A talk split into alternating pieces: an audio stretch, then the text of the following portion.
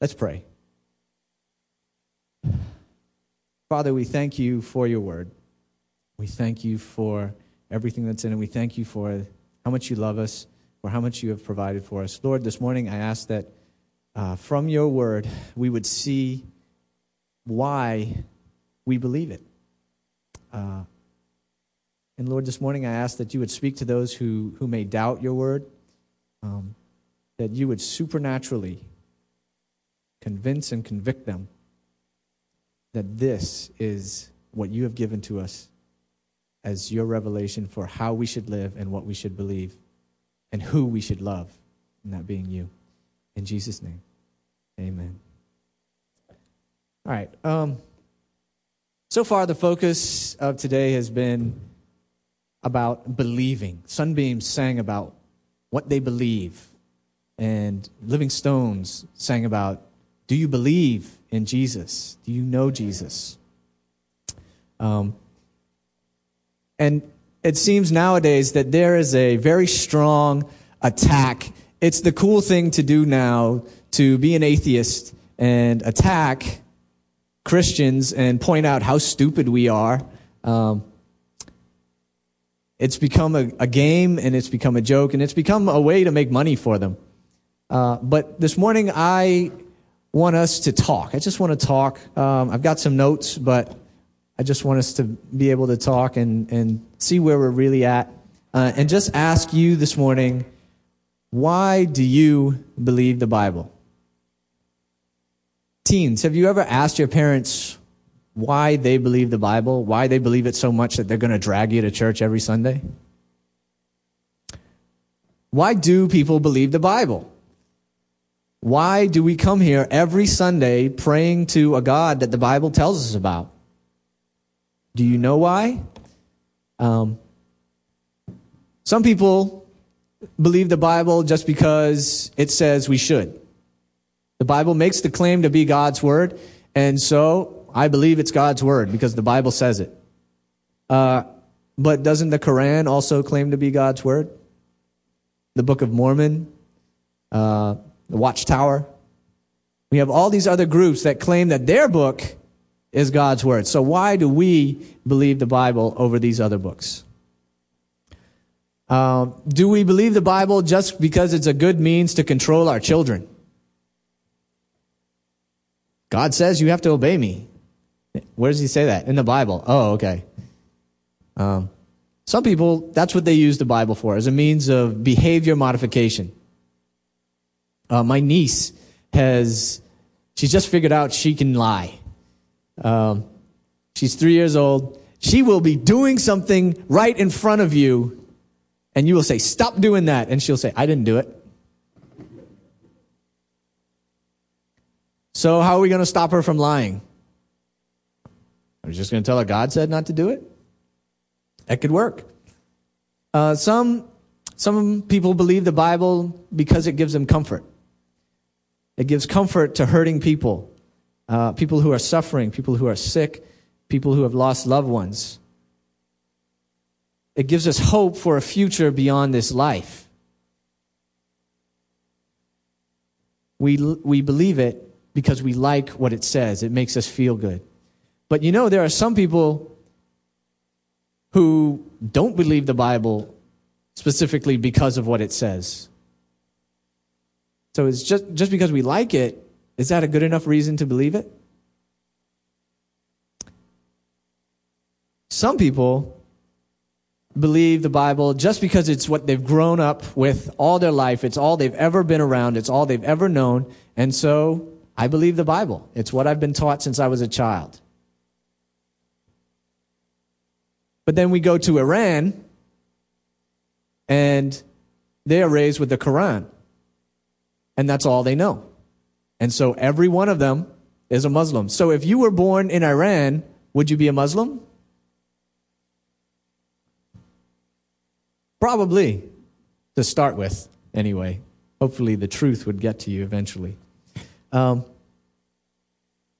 so that's what we're talking about this morning. We're talking about why we believe the Bible and uh, looking into some of these questions, hopefully, that, so we can understand why we believe what we believe. And help that to turn us into people who are more passionate about the God who has given us his word and has changed our hearts. Now, I can tell you about why we believe the Bible. There are lots of reasons uh, that people have given for why we believe the Bible uh, outside of the Bible.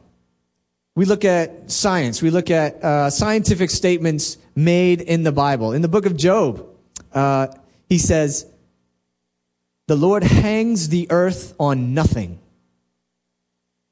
This was written at a time when most of the world believed that the earth rested on the back of a giant turtle. True. But God comes and says, no, he hangs the earth on nothing. And now we know that the earth is in orbit, hanging not on any string, not resting on anything's back, having no, you know, pillars that support it. We know it's in a gravitational orbit around the sun. Jeremiah 33, verse 22 says that the number of stars is countless. And people like Galileo tried to actually count the stars, and they came up with a number around 1,056. Okay? But now we know that in our, in our galaxy alone, we have 100 billion stars. And there are probably another 100 billion galaxies outside of ours with stars of their own. I don't know how you count that many billions, but they don't know. We don't know how many stars there are. The Bible told us a long time ago, and science has now proven that we'll never be able to count the stars. Hebrews 11, verse 3 tells us that the world that we see was made out of things that we do not see. And now we know that the, wor- that the world is made out of what? We have atoms, tiny invisible atoms that we can't see. They're also speculating that there's this thing called dark matter that fills the entire universe and based on gravitational, you know, radiation and all these kind of things. There's all this extra stuff out there that we never knew about, that we couldn't see, but we think it's there. The Bible told us that a long time ago. So, do we believe the Bible is God's word because it is scientifically accurate, where it makes scientific statements?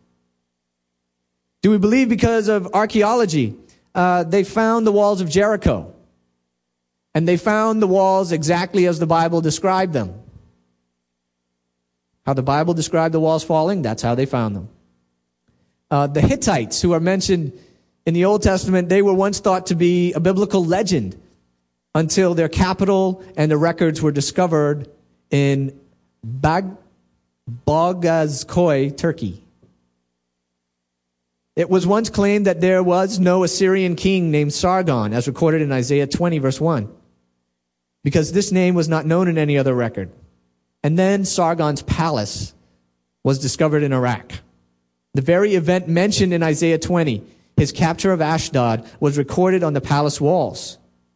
And what is more, fragments of a stela mem- memorializing the victory were found at Ashdod itself. The Bible is proved to be true by archaeology. The biggest one to me is prophecy. We have Jesus predicting the temple was going to be destroyed and not one stone was going to be left on top of another. And in the year 70 AD, the Romans came in and destroyed Jerusalem and ripped the temple apart.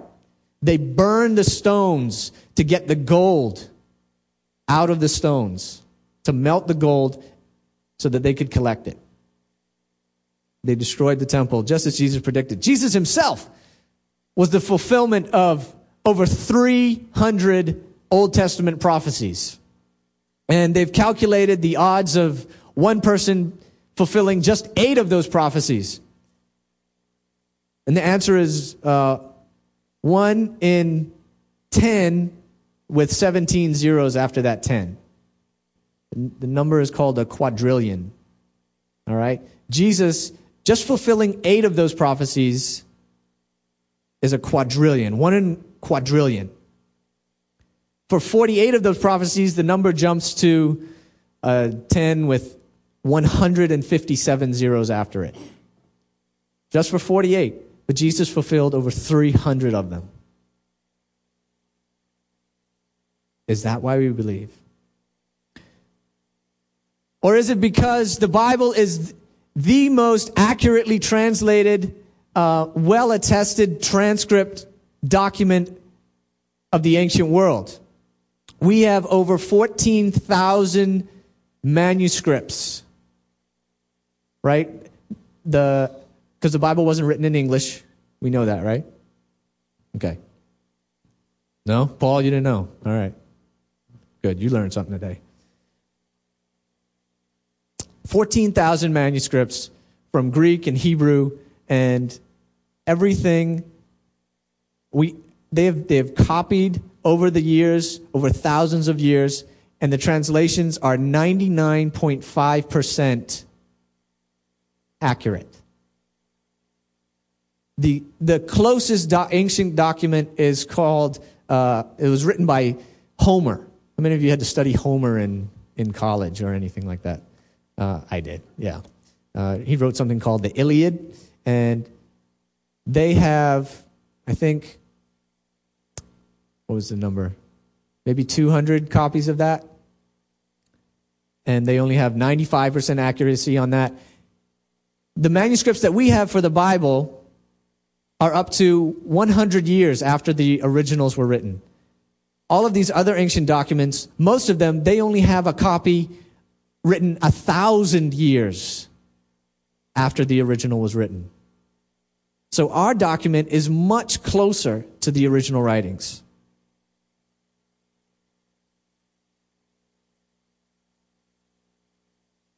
We can look at changed lives.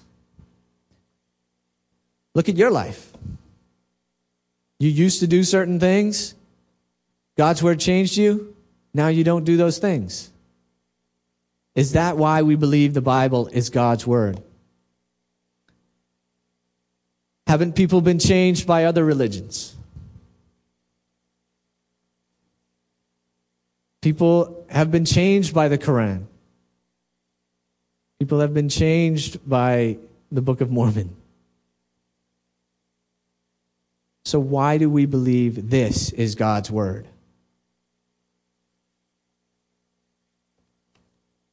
You know, there are people who know every single thing that I just told you about the transcripts, about the Bible scientific statements, about archaeological evidence that confirms what the Bible has said. They know all of that and still don't believe. Why? If it was just a logical evidential argument, wouldn't everyone be a Christian? So it has to be more than that. Why don't those people who know all of that believe?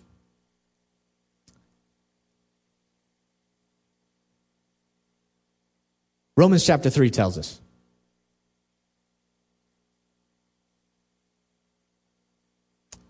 In verse 9, he says, for we have already charged that all, both Jews and Greeks, are under sin, as it is written. None is righteous. No, not one. No one understands. No one seeks for God. All have turned aside together that they may become worthless. No one does good, not even one. Their throat is an open grave. They use their tongues to deceive. The venom of asps is under their lips. Their mouth is full of curses and bitterness. Their feet are swift to shed blood, and their paths are ruin and misery. And the way of peace they have not known. There is no fear of God before their eyes. This is our condition. This is how we are born. We don't believe because we don't want to believe.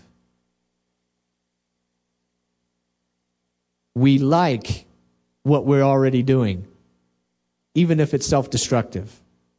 We would rather have control over our own lives than have to die to ourself.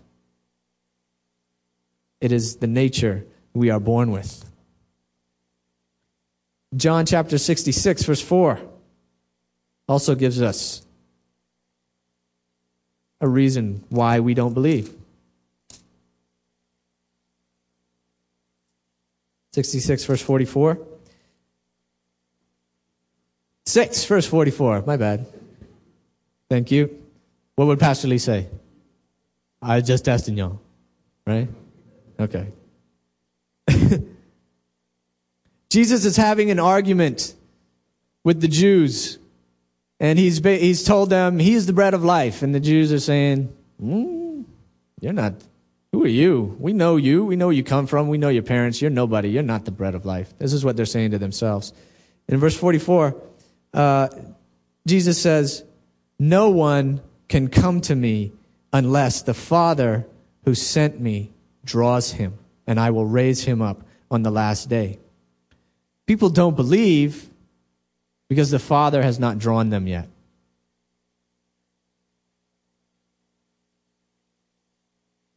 No one can come to me unless the Father draws them. So, people, we do not look at the evidence and use our brains and read what we see there and say, wow, yeah, I agree with that. Yeah, I'm, I like this God person. I, yeah, Jesus did a good thing. I agree with that. I'll believe that. It's not how it works. There has to be an initiation from God. There has to be a supernatural change to convince you that what this is, is His Word. The only true reason we believe is because God has convinced us himself. Peter experienced the same thing in Matthew chapter 16. Peter is, Jesus is asking his disciples, Who do men say that I am? And how does Peter respond? It says, Simon Peter replied, You are the Christ, the Son of the living God. And Jesus answered him, Blessed are you, Simon Bar Jonah. For flesh and blood has not revealed this to you, but my Father who is in heaven. Right? Someone didn't come along and, and convince Peter that Jesus was this. Peter didn't watch all the miracles that Jesus said and did and, and think to himself, hmm, this guy's the Messiah. Where did it come from? What does the verse say? For flesh and blood has not revealed this to you, but my Father who is in heaven.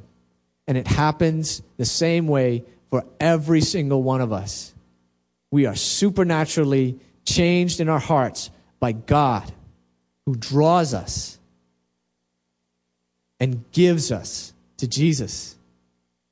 That's why we believe. Let's go back to John chapter 6. Start at verse 35. Jesus said to them, I'm the bread of life. Whoever comes to me shall not hunger, and whoever believes in me shall never thirst. But I said to you that you have seen me and yet do not believe. Some people say, man, if I could just go back and watch Jesus do these things, then I would believe. But these people were there. They saw everything Jesus did. And what? They still did not believe. They didn't believe the things Jesus said. It takes a supernatural change. So Jesus makes this statement that he is the bread of life from heaven. The people do not believe. And what's Jesus' response in verse 37? All that the Father gives me will come to me, and whoever comes to me, I will never cast out. So, who is the one who gives to Jesus? The Father. The Father has given you to Jesus. The Father always knew who he was going to give to Jesus, and he drew them, and it was it was a drawing that that worked. you know what I mean? The word is efficacious. It was effective. God chose us. The book of Ephesians tells us that God chose us before the time began, uh, before the foundation of the world. And now we see how it works that the Father draws us to Jesus and Jesus accepts us. He says he will never turn any one of us away. But that only comes through the Father's drawing, through the Father's convincing and convicting. So, so, what are the implications of this? What is the application of this, of knowing that it really is God who does everything in the convincing and the convicting? What does that mean for apologetics, for knowing scientific statements in the Bible are true and all the archaeological evidence, and knowing that the transcripts are, are accurate beyond any other document? This statement destroys the idea of deism, the belief that God just kind of dropped the Bible into our laps and told us to figure it out ourselves. It shows that He is an active God, a real God, a living God who works in our hearts constantly revealing himself to us as a God who cares about our daily life.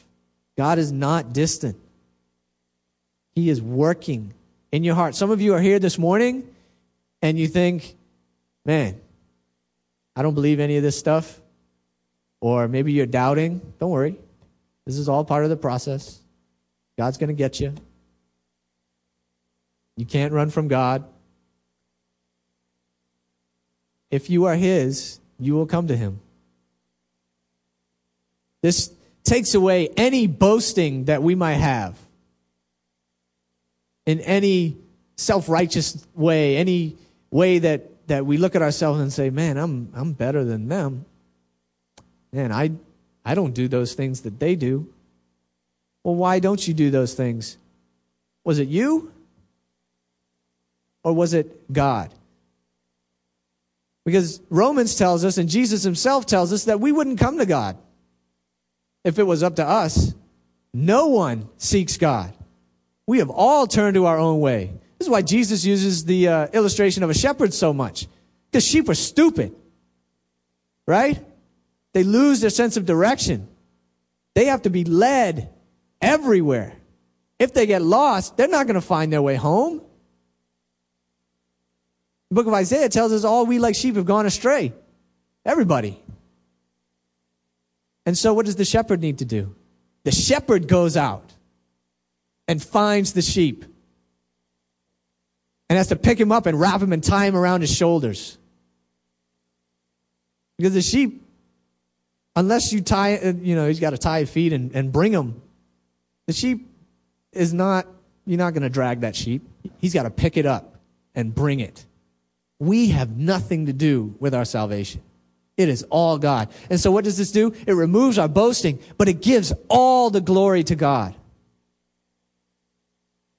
We can take no credit for it. It makes God that much greater.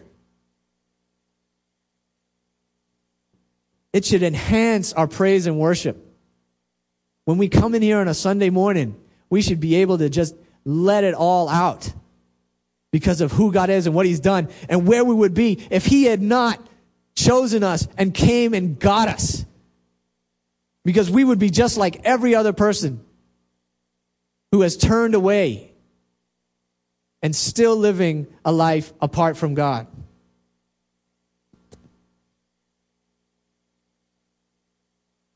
Because salvation is not just a mechanism of human logic. It is a supernatural act.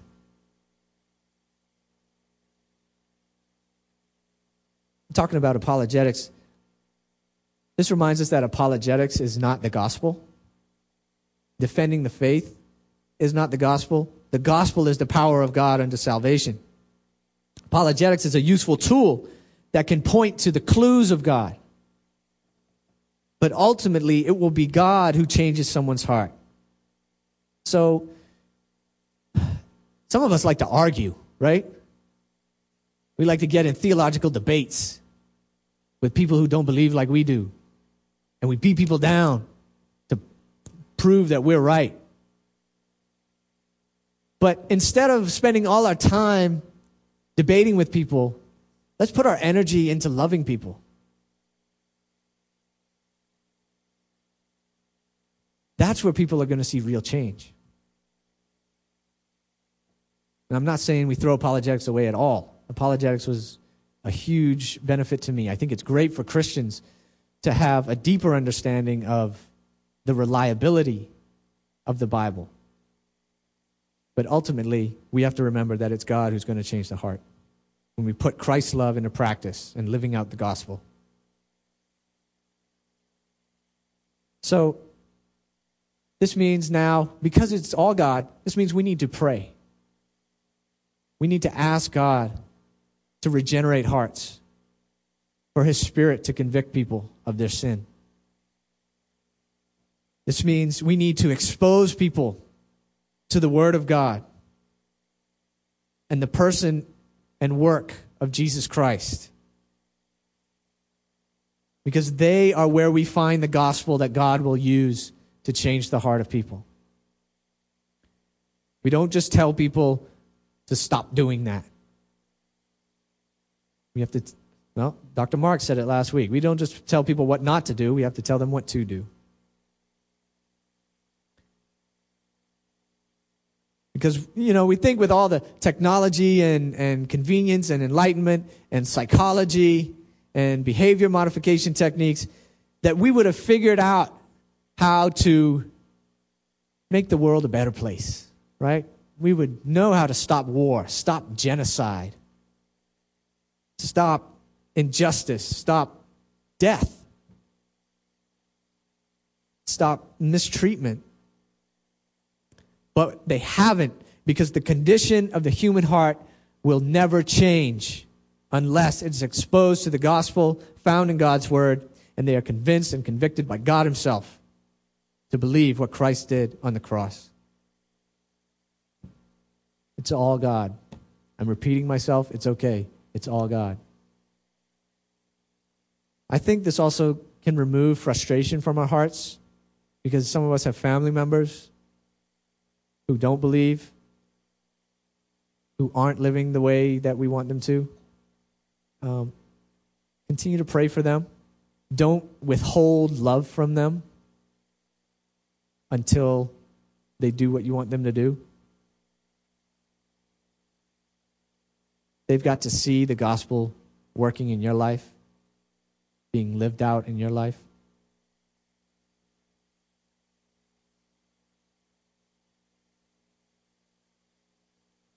God is the one who changes the heart. Let's love people. Let's not get caught up in details. Let's give them Jesus. The one who came and sacrificed himself for our sin, took the wrath of God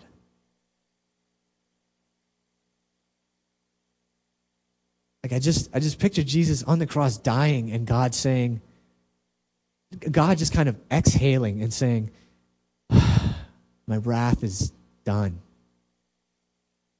It's just an amazing picture to me. All because of Jesus. And he was resurrected. God raised him up from the dead for our justification, to give us hope that we will be able to live with Him someday, knowing that God is no longer mad at us once we have put our faith in Christ. So this morning, I want you to ask yourself have you been supernaturally convinced of God's Word? Or are you simply trying to make it logically agree in your mind? And then you'll believe it.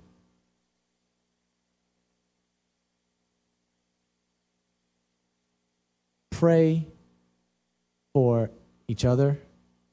Pray for your family. Pray for your friends. It's going to be God who saves them. And when He does, praise Him. Praise Him for you, for what He's done in your life. And praise Him that He has given us His word that changes lives. Let's pray right now. God, this morning I pray for those who are doubting, who are unsure if they should dedicate their life to you.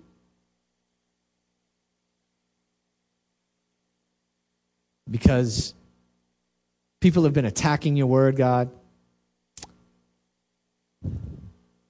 Lord, I pray for your spirit to do a supernatural miracle in the heart of those who don't believe in you. That they would place their faith and trust in Jesus and everything that he did, not just for their salvation now, but for their life after salvation. That he would continue to work in them, to change them, to sanctify them for you, and to be used by you for your glory.